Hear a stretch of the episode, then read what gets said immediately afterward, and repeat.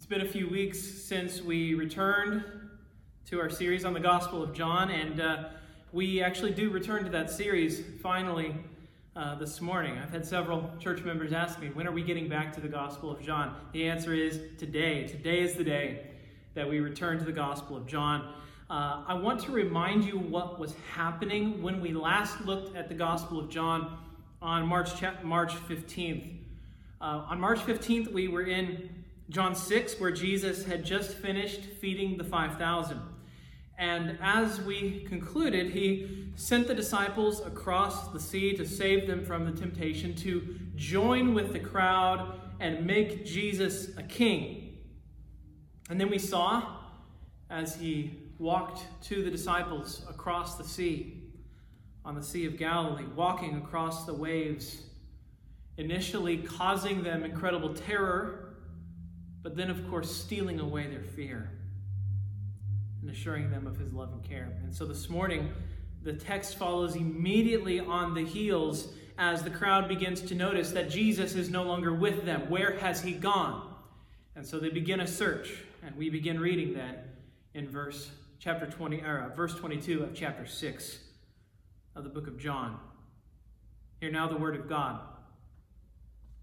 On the next day, the crowd that remained on the other side of the sea saw that there had been only one boat there, and that Jesus had not entered the boat with his disciples, but that his disciples had gone away alone. Other boats from Tiberias came near the place where they had eaten the bread after the Lord had given thanks. So when the crowd saw that Jesus was not there, nor his disciples, they themselves got into boats and went to Capernaum seeking Jesus. When they found him on the other side of the sea, they said to him, Rabbi, when did you come here? Jesus answered them, Truly, truly, I say to you, you are seeking me, not because you saw signs, but because you ate your fill of the loaves. Do not work for the food that perishes, but for the food that endures to eternal life, which the Son of Man will give to you. For on him God the Father has set his seal. Then they said to him, What must we do to be doing the works of God? Jesus answered them, This is the work of God, that you believe in him whom he has sent. So they said to him, Then what sign do you do that we may see and believe you? What work do you perform? Our fathers ate the manna in the wilderness, as it is written, He gave them bread from heaven to eat. Jesus then said to them, Truly, truly, I say to you, it was not Moses who gave you the bread from heaven, but my Father gives you the true bread from heaven. For the bread of God is he who comes down from heaven and gives life to the world. They said to him, Sir, give us this bread always. Thus ends the reading of God's holy, inspired, and inerrant word. May he lay its eternal truths on our hearts this morning. Let's pray together. This morning, as we look at your word, Lord, make us aware that we are needy beggars and you are rich in mercy.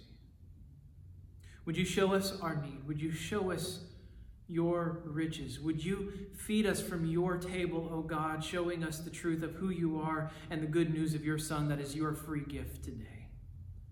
We ask it in Jesus' name. Amen. I love living in a capitalistic nation. Uh, um, spoiler alert, I, I love democracy. I love our system of government. I count it an incredible privilege that I was born in and have grown up in an environment with so many economic opportunities and personal freedoms afforded by the sort of system of government that we enjoy in the United States. And part of the reason I say that is because I'm about to say something critical about living in that kind of culture. I don't want to be misunderstood. Because in addition to all of those good things that come from living in a system of incredible economic freedom, we also have this incredibly, extraordinarily one sided uh, uh, effect that comes from living in that kind of a world, and that is this a consistent, endless consumer mentality. And there's a certain consumeristic mentality that comes from living in a nation where almost everything people do is driven in some sense by a cost benefit analysis. Because people become accustomed to being presented with opportunities, and what do they do? Well, they ask the question first what is in it for me? Surely there's something here that's going to be to my benefit. And they ask this question before they'll commit to something. Even churches have come to sort of accept this mentality in some ways. Churches often, as they think of themselves and they, as they conceive of what they are, they see themselves as competing with the rest of the world. They see themselves as competing with movies, competing with sports, competing with family outings and other opportunities that people could be spending their time on. And we should confess, many people do shop around at churches. They try out different churches the way you might visit different gyms to decide which gym you're going to join. Uh, they look at churches and they say, well, look, this one has a youth group. Uh, this one has a great children's program. This one has an organist. Oh, this one has a band, right? This one has uh, one kind of music. This one has a band that sounds just like Hillsong. I hear them on the radio. And people can start to think of church membership or church attendance in this worldly way, where they start to come to church not just for the features that come along with the church, but rather than to get the simplicity of knowing Christ, they come for worldly reasons, worldly benefits that they want. They don't go to church, at least certainly not always, with the question in mind is the scripture being read? Is it being explained so that I can benefit from it? Am I going to find Christ in this place? In fact, the moment we're, we're living in almost amplifies this right now. And I'm talking about the fact that we are watching our sermons from home, and at the push of a button, we can go somewhere else. You know, every morning, we Sunday morning, we make these sermons available, uh, and, and anyone else can listen in as well. But as a, as a pastor, I know very well that someone may begin watching this message, and then they may say, you know, I think I'd rather listen to the guy from the big pulpit across town. I think I'd like to see what it's like to see these other churches. And I, I, would say there's nothing wrong with the fact that you can see these things. There's nothing wrong with watching multiple services in one day. In fact, it's a great way to eat and get the Lord uh, to, to, to bring his scripture to you, right? And it's as easy as clicking a mouse a few, few more times. But I think it is very easy for us to look at our spiritual life or our church life with that sort of consumer mentality that says, What am I going to get? I'll, I'll, I'll join, but what do I get out of it? Is there a cultural benefit? Is there a, a, a, a personal benefit? Is there some financial gain that I can get from joining and being part of this church? And the problem here is that Jesus is dealing with this same issue on one level, right? Because here are these people, and they want to follow Jesus, but they have a consumer mentality. And they want to follow Jesus, but they want to follow Jesus for the very wrong reasons, which we are about to see. And so Jesus has to deal with the problems of this whole in- interaction by focusing on the wrong motives. That's point one. And then dealing with right eating. That's point two. And then ultimately bringing it back to the issue of true life and what it means to follow Jesus with your whole heart. That's point three. Why we do what we do matters to God.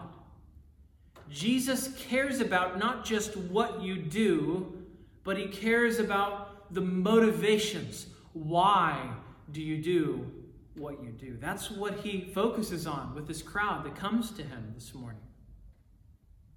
So, first, Jesus confronts wrong motives. In verse 22, the people realize something weird has happened, right? The disciples left. Jesus didn't leave with them and yet Jesus is not around. So they've thought about this. They've thought about how he got here. And they seem to realize that Jesus has crossed the sea and that he did not have a boat to help him. Or at least they think there's some mystery here that they'd like to solve. So they have no boats either. They don't have vehicles to take, and so they send for some boats from Tiberias. They get into the boats and they go to Capernaum looking for Jesus. Now, I don't want to dwell too much on this. I just want you to notice that they are on a bit of a hunt. Right? They are very, very eager to find Jesus. I think most of the time, I think in situations we would find this praiseworthy, right? And you could just imagine isolating this passage here, and you can imagine me doing a sermon where I say something like, Why aren't you looking for Jesus? Why aren't you this eager to be in the presence of Jesus? Now, without context, what they do here is, seems praiseworthy, doesn't it? But here's the problem. The problem is that's not going to happen here because they are looking for Jesus. But the question is why? Why they looking for Jesus? And in verse 25, they catch up to him and they start to quiz him. How did you get here? And Jesus responds in verse 26 with an accusation. He doesn't answer their question, and then he accuses them. At least he accuses some of them. What he says is this Truly, truly, I say to you, you are seeking me not because you saw signs, but because you ate your fill of the loaves. As one commentator puts it, instead of seeing the bread in the bread, the sign, they saw the sign, but they only saw the bread. Let me say that one more time and say it better. Instead of seeing in the bread the sign, they had seen in the sign only the bread. They had seen in the sign only the bread. They saw the bread as bread, but they didn't see what it meant. All they know is their stomachs are full, and boy, is that wonderful. I don't want you to miss this. Jesus is being very stern in his response here. He, he is accusing them of looking to him for something other than him. He says, Oh, you came looking for me, all right, but you didn't come looking for me. You came looking for a full stomach. It isn't that it's wrong to look for Jesus, it's that they were looking to him and they were looking for him for the wrong reasons.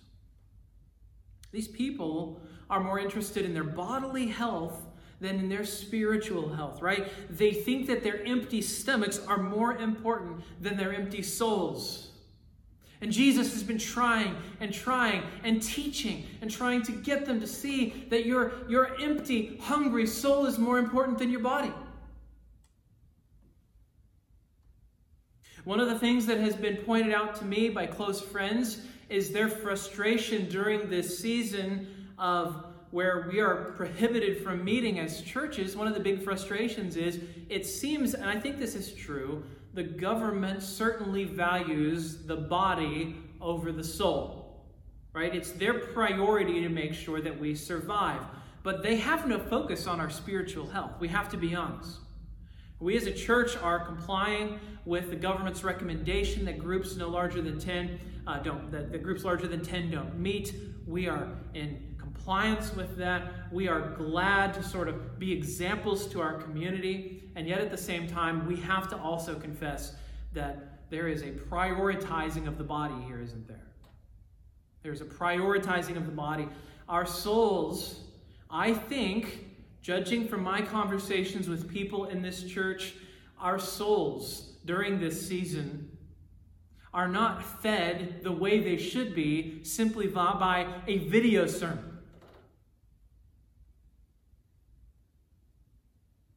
And so it's very possible that right now our souls are withering, withering during this season. This season of loneliness, this season of solitude, and then also on top of that, not knowing how long it's going to last. Well, these people are more interested in the body as well. They're more interested in the body and what's going to happen to our bodies than our souls. The crazy part is, these were some of the same people that he had compassion on the day before. Jesus had compassion on them the day before. Now, Why do I bring this up? Because there's a reminder here. It's not like Jesus has it in for these people. It's not like Jesus is angry with these people, right? Spiritual warnings are an expression of compassion. Jesus had compassion on these people the day before. Now he brings them a spiritual warning. Do you see what what's going on here? If you've ever had someone come to you in genuine love and they corrected you, they said, You've lost sight of the Lord, or, or you've fallen into sin and you need to be corrected. I think your first reaction when that happens is to get angry and self defensive and say, Why don't you love me? And Jesus is showing us here you can love somebody and correct them. In fact, those go together. Those go together. Spiritual warnings. Spiritual warnings are such a blessing if we would just be willing to hear them. These people he's speaking to get the warning because they're in spiritual danger. Why? Why are they in spiritual danger? Well, let's put it bluntly. The blunt answer why they're in danger is they're materialistic. They are in it for what Jesus can give them. Let's apply that to churches. We see churches buy into this extreme end of the spectrum, right? On the extreme end of the spectrum, you have churches uh, that buy into what is called so, the so called prosperity gospel. And these churches think that God is interested in making them rich and keeping them healthy. You have people, even right now, standing up and rebuking sickness and saying that COVID 19 is going to go away. This was weeks and weeks ago, and it hasn't gone away, by the way. Rebuking it and speaking to it and commanding a cure to be found this focus on materialism and health. And there are people, there are people who are Christians and they, out of ignorance, simply do not know the truth. They don't understand. And what has happened is the church has bought into this deeply ugly type of materialism that is parading itself as spirituality. There are other ways that churches uh, also buy into the materialism and they don't do it in such an extreme way, but there are churches that reach out and they try to use a materialistic mentality to get people to come to church. A few years ago, there was a church in Texas that had a raffle for a free house. To enter the raffle, all you had to do was show up at church that day. And if you show up at church, you get entered into the raffle. You won't find real worshipers of God that way, but you will find worshipers of houses that way. So if your if your demographic is you're looking for house worshipers, this is a fantastic way to draw house worshipers into a church. Isn't this the sort of thing that, that Jesus is talking about? Coming to him to see what we can get. What can I get? Jesus, what are you going to give me? I'll come to you. But I've done the cost benefit analysis and I need to know what's in it for me if I come to you.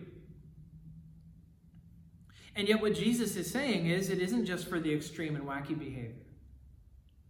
When Jesus says, You're seeking me because you ate your fill of the loaves, he's condemning this subtle way that we're motivated to do spiritual things for non spiritual reasons, right? He is getting at our motivations. there are very few things that are harder to detect, but also more dangerous than this doing the right thing, but for the wrong reason. The only people who know why you're doing the things you do each day is you and God. Think about that. That's why doing the right thing for the wrong reason is so easy to do because no one knows why you did it except you and God. And sometimes only God really knows the reason why you do what you do. Think about the best things that you do each day, even spiritual activities. Think about the dangerous dangers that can even come along with the simplest spiritual activities if we do them for the wrong motivations and the wrong reasons. Think about this. Morning devotions all right? There is not a verse in the Bible that says, Thou must do thy morning devotions each and every day. There's not a verse that says that. Right? I know that's something that Christians sometimes put on other Christians, but let's just say you do your morning devotions and you read your Bible each morning, you get your cup of coffee, you sit down, maybe you get a devotional book, and you begin to read. And hopefully you pray. Why do you do that? What's your reason? People can have any number of motivations. All right, you might do it because you need it and you know you need it. You say, This is something that's good for me. It's something that gives me joy. It's something that draws me near to the heart of God. I love this. So that's, that's one motivation. You might do it because you've made it a habit. Your day doesn't feel right without it. That's not a terrible motivation, by the way. But you might do it so you can snap a photo and put it up on Instagram, right? Look at how spiritual I am. Also, look how much I like coffee. Uh, you might do it so your spouse can see you. Maybe you want your spouse to think well of you. Wow, I'm glad I married such a spiritual person. You might do it so that your kids can see you, so that you can be a good example for them. Yeah, I got up this morning and I looked and I saw dad reading his Bible. That's why dad reads his Bible, so that his children will see him reading his Bible. Why do you do your morning devotions? You see, spiritual things, spiritual activities do come with dangers of their own, don't they? And, and, most of the danger is tied into our motivations. What is driving this? Why are you doing this? Are you doing this because you, you get some tangible benefit? Are you doing this because people will think better of you? Are you doing this because it will create career advancement? What are your motivations for the things you do in your life? If we're honest, sometimes our life is dominated by a combination of these motivations. We're very complicated people. We have lots of reasons why we do what we do. 500 years ago, John Calvin addressed the problem. He could have been saying this in the year 2020. Listen to what Calvin says. He says, People who do not long for the kingdom of God, but are satisfied with the pleasures of this present life, seek nothing beyond their bodily appetite. This is how many people today would like to embrace the gospel as long as it is free from the bitterness of the cross and only brings human pleasure with it. Indeed, we see many people make a profession of being Christians, hoping to live a happier and freer life. Some people claim to be Christ's disciples because they hope to derive benefit from this. Others do so out of a sense of fear, and others for the sake of those they want to please. I can tell you what Jesus wants. Jesus wants each person to follow him for his own sake, because Jesus is worth following. Now, what do you do if you find yourself in a little bit of a loop where you do a, a spiritual activity and you know you're doing it for the wrong reason. I want you to notice Jesus' solution, and his solution isn't to stop doing the good thing. He doesn't say, Stop following me. Stop looking for me. Stop spending time with me. Jesus doesn't drive the people away. His solution is, You've got to wake up. You've got to see your wrong motivations for what they are. Repent before the Lord. Seek the face of God. Ask Him to make your heart right. Now, if all you take away from that is, man, morning devotions are bad, I better stop reading my Bible in the morning, then you need to listen again. Because Jesus doesn't send the people away just because their motivations are bad. Following Jesus was the right thing for them to do. The problem was in their heart. It was their motivation. It's what drove them. And so Jesus answers the dilemma of doing the wrong thing or the right thing for the wrong reason by reminding them that the best things, the best reasons to do what they were doing. Maybe you need that reminder today. Here you are, probably sitting in your house, hopefully sitting with some family, hopefully not alone. And you're watching this, this message. You pulled it up on YouTube, you pulled it up on the church website. Maybe you saw it on, on Facebook one way or another. There's lots of ways we're distributing this out there. Why are you tuning, tuning in this morning? Are you doing it because of habit?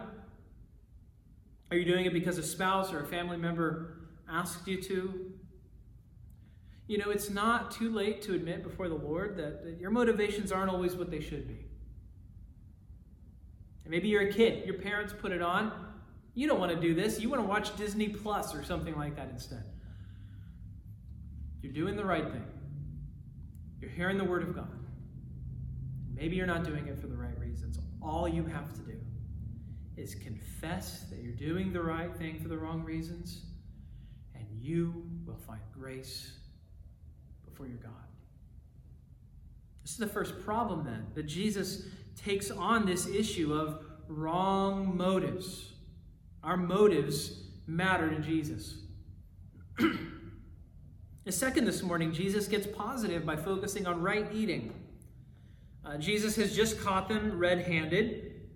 Mostly they did just follow him because he filled their bellies, so let's admit it.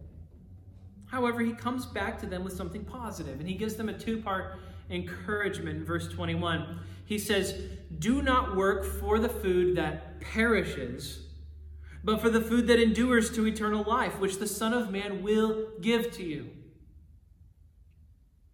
This is classic eat this, not that advice.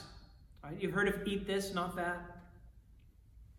I started following this, this health and exercise guy on, on YouTube.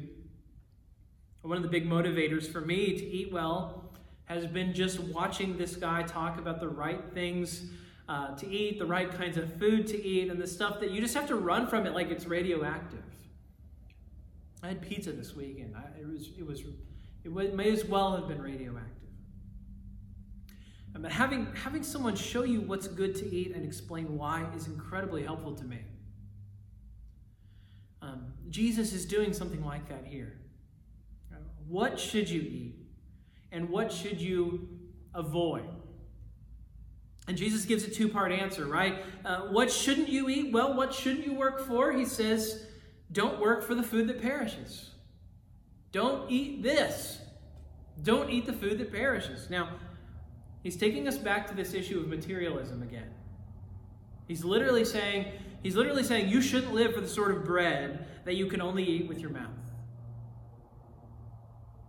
In the Old Testament, God's people were always tempted to live for idols, just constantly like magnets, just drawn towards idols. And, and God is always making fun of the idols that they worship. He, he makes fun of how they set them up for themselves, how they prop up the idols, how, how they're made of wood and, the, and they eventually disintegrate, right? And just, just on every level, the people care so much about these dumb, man made things. If you think that having a wooden idol is hilarious, imagine having a bread idol. It's even shakier. And, and it lasts way less time. Uh, you ever go to the store and you say, you know what? I always get those $1 hamburger buns, the Walmart brand hamburger buns. I'm going to get fancy this week. This happened to me a few weeks ago.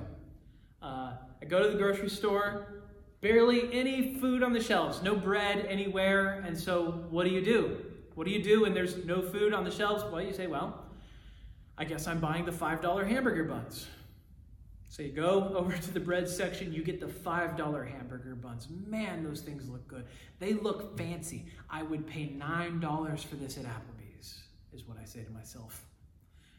And so you pick up your expensive loaf of, of uh, your expensive package of hamburger buns and you go home.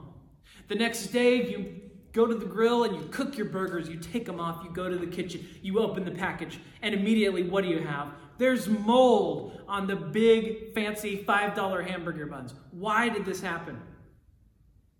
You can see I'm passionate about this. I hope somebody from Walmart or Kroger Corporate is listening right now. Probably not. The point is, man, bread doesn't last very long. Could you imagine making that your idol? making that the thing that you live for. Imagine living for that. It is, it's absurd. But we really are absurd people, aren't we? Everything that we love that isn't God is just as silly. And compared to God, the material things that we care about are all ridiculous and silly, right? Compared to God, your house is silly.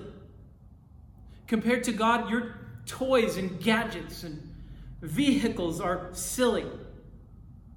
Compared to God, your most valuable possession is completely laughable, right? Jesus says, don't work for that kind of bread. And he wants you to know it's all bread. It's all bread. Jesus says, don't eat that. Don't live for bread that perishes. Instead, he says, work for food that endures to eternal life. This is the second advice he gives on food, or directive, I guess. When Jesus speaks, it's not advice, it's directions. he says, Work for food that endures to eternal life. So, right, the simplest meaning of this is clear spiritual things last, spiritual realities aren't fleeting. Our priority in life should be on those things that matter most and last longest. How does Jesus put it in the Sermon on the Mount? He says, Seek first the kingdom of God and his righteousness, and all these things will be added to you. The temptation to materialism is the, temptation to momentary happiness. Jesus says, Don't live for that. See, Jesus calls us to eternal, restful blessedness. Do you see the difference between those two, right? Happiness is for the moment, blessedness is lasting. Those things are an infinite distance apart. Blessedness and happiness. Which one are you living for? Well, Martyn Lloyd-Jones says it this way He says, Those alone are truly happy who are seeking to be righteous. Put happiness in the place of righteousness, and you will never get it. Put happiness in the place of righteousness, and you'll never get happiness. Jesus says, work for food that endures to eternal life. See, Jesus is getting at our motivations, he's getting at our priorities, he's getting underneath of what drives us to do what we do. He's talking to these crowds, but is there any doubt that he's also talking to us, right? People living in the comfortable West, surrounded by things We may be in the midst of a collapsing empire. Have we come to terms with the fact that all this bread around us may be in the process of disintegrating? Jesus would have us look around at our things, at our most valuable possessions, everything we have, and he would say, don't live for this stuff. It won't fill your heart. It won't satisfy you. It will leave you empty. It will leave you joyless. And worst of all, you can lose it. If you've seen your 401k lately, right now at this moment, you may feel that that is a very, very real statement. Work, Jesus says, for the food that endures to eternal life, which the Son of Man will give you. Eat this, not that. Third, Jesus leads us where he really wants us by telling us about true life. What do we do about this? You know, we, we see that he weighs the motivation, that he shows them what they really need. You know, surely there's a call to action here. Well, there is. Jesus says, work for the food that endures. Now, this would be a very easy passage to misunderstand. It would be very easy to misunderstand this and say, okay, I'm supposed to get God to love me. I'm supposed to work. That's the word he says work for the food that endures. That's what I need to do. What do I need to work for? If God is going to love me, what sort of thing should I perform? But Jesus doesn't mean earn eternal life by your good works. How do I know? Am I just reading that into the text? It's because they ask him, What must we do to be doing the works of God? So they have this presumption that there is work to be done. So they say, Tell us what we're supposed to do. Give us more commands. Give us more rules. How many Hail Marys should I pray? Tell me what my penance is. We want to do. That's our instinct. We want to work. Just tell us what it is and we'll do it. We're no one's debtor. Jesus, we can make this even. What does it what's it going to take? And in verse 29, Jesus says very clearly what he meant by work. He says, This is the work of God that you believe in him whom he has sent. That's what he requires. See, it turns out this work isn't work at all. Believe in Jesus. That's literally his answer. He says, he says, well, they say, what are the works we must do? And Jesus says, just believe in me. Just believe in me. That's literally his answer. What is God calling you to? He's calling you to faith. It doesn't work at all. Paul in Romans 6:23 says it better than I ever could. He says, "For the wages of sin is death, but the free gift of God is eternal life in Christ Jesus our Lord." You see, you cannot earn eternal life. But you can come to the one who has already earned it for you. And that's the invitation. So when Jesus says, work for the food that endures to eternal life, Jesus means make your life all about following me. Make your battle each day the battle to believe my good news. Your life is built upon faith in Jesus. Cannot earn it. In fact, in fact, you have to stop trying to earn it. You must rest in Christ because he has earned it for you. The gospel says that he was good because you never will be good. That's what the gospel is. That's what the good news means. It means that he's been good on your behalf. You, you see this in the book of Acts, right? In the book of Acts, the Philippian jailer asks Paul, What must I do to be saved? right? He wants to know what to do. He wants to work. Why does he want to work? Because that is the human impulse, right? I don't get something for free. How do I need to act? How do I need to live? What do I need to do to get this incredible thing? And the disciples' response to that question wasn't a work at all. They said, Believe in the Lord Jesus, and you will be saved. But notice in all this that every step Jesus leads us through is devoted to spiritual life, to spiritual joy, to heavenly things, to things that last, things that we can't lose. It's easy for churches to lose, their, lose this focus. It's as easy as asking the question what can we do to get unsafe people to start coming to our church?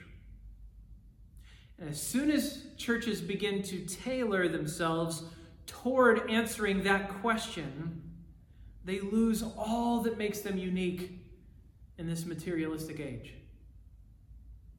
Because inevitably, the answer is we get unsaved people to come to our church by offering them the things that they like. And I mentioned when we started that the churches often can begin to believe that they are in competition with the world, and they can begin to behave as though they're in competition with the world. And yet, really, churches need to recapture that sense that they do stand apart from the world, and they're different from the world, and they're different. They don't live on the trappings of the world. Churches need to understand that if they actually do try to compete with entertainment, concerts, movies, plays, uh, play areas for the kids, etc., we will always lose because the world is incredibly skilled at those things. Those things are all that they have, and so they excel at them.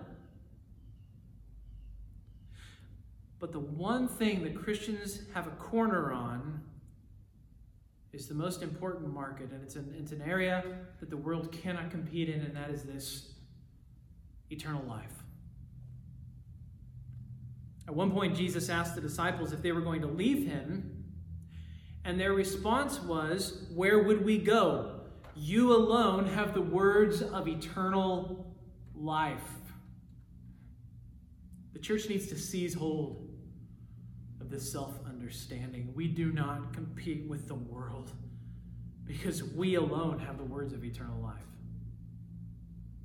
We have what the world can never give, we have what the world can never possess. All that the world has are cheap substitutes and cheap distractions. This is why we as a church need to major in what we have been given most of all. The things people truly need can't be provided by the world, they will only get them in Christ. In a world in need of healing, we're the ones with the answer. It's said of Grimaldi the clown that he felt his work so keenly that as soon as his performance was over, he, he retired to a corner and wept profusely. He was a man of, of tender heart and generous impulses. There's a story about him which has been handed down by many generations of clowns. And it goes on to say that Grimaldi the clown became very ill and very despondent. And so he went and consulted a great London specialist. As the man spoke with Grimaldi, he looked him over and he remarked, Go to see Grimaldi the clown. Laugh yourself well. Clown looked at the specialist and very sadly replied, I am Grimaldi. Here's the point of the story and why I bring this here at the end. We are the church, and we have what the world needs even if, the, if even the church becomes obsessed with amusement and entertainment and distraction, then people will come to us and they will come to us expecting us to have true, deep, eternal things to share with them, things that they need, more than just a loaf of bread. But when they see that we're just as materialistic as they are, they really will lose any reason for hope because the church is the one place where the hope is supposed to be. We, as the church of all people, have to stop living for the food that perishes. If we expect the world to stop living for the food that perishes, then we need to be weaned off of those things as well. And maybe that's what God is doing to us right now. What does that mean? That means having a sense of identity that is not formed by our circumstances, not formed by our temporary successes and joys and happiness but having a sense of our identity that is formed by Christ alone and established in all that Jesus is for us. Let's pray. Our Father, you love us too much to simply feed our appetites. You love us too much to indulge us in such obsessions that we have with what we can see and touch and, and have. Instead, you call us to love you and indeed to not live for this world that's fading away. That is easier said than done, oh God. But we know that all things are possible with you, and this is why we pray. We pray for that which we can't do ourselves or in our own hearts. Would you make us a people that love you and your kingdom and your food? above all else, would you devote us to Christ and protect us from loving this fading stuff around us? In Jesus' name we pray.